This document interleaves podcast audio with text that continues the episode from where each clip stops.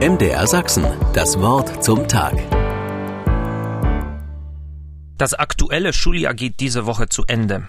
Von einem Schüler habe ich mal gehört, dieses Jahr ist nicht alles gut gelaufen und deswegen freue ich mich, nach der Sommerpause neu beginnen zu können.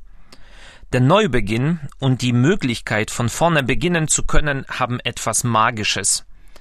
In den alten Buchhaltungsbüchern wurde früher eine dicke rote Linie gezogen, um das alte Jahr von dem neuen zu trennen. Zu Silvester werden alte Wandkalender gegen neue ausgetauscht.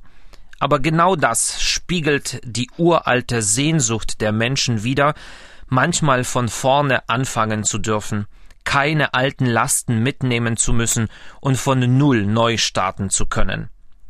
Nichtsdestotrotz gehört die Vergangenheit zu uns.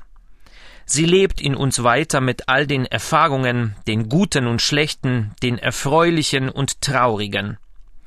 Jesus selbst hat oft alte jüdische Texte aus der Tora verwendet.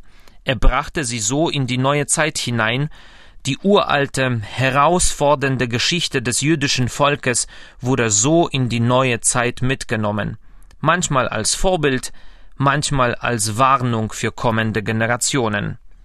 Unser ganzes Leben steht eigentlich nicht unter dem Zeichen des Abbruchs. Nein, sie steht im Zeichen der Kontinuität. Das heißt, die eigene Vergangenheit zu akzeptieren, die Realität gut zu erkennen und offen zu sein für die kommende Entwicklung. Ob ein Schuljahr für die Schüler neu wird, liegt nicht an der wohlverdienten Sommerpause. Und ob ein Lebensabschnitt neu wird, liegt nicht am Datum, sondern es liegt an uns. Wir machen es neu. Fangen wir an, neu zu denken, neu zu sprechen, neu zu leben und zu handeln. MDR Sachsen, das Wort zum Tag.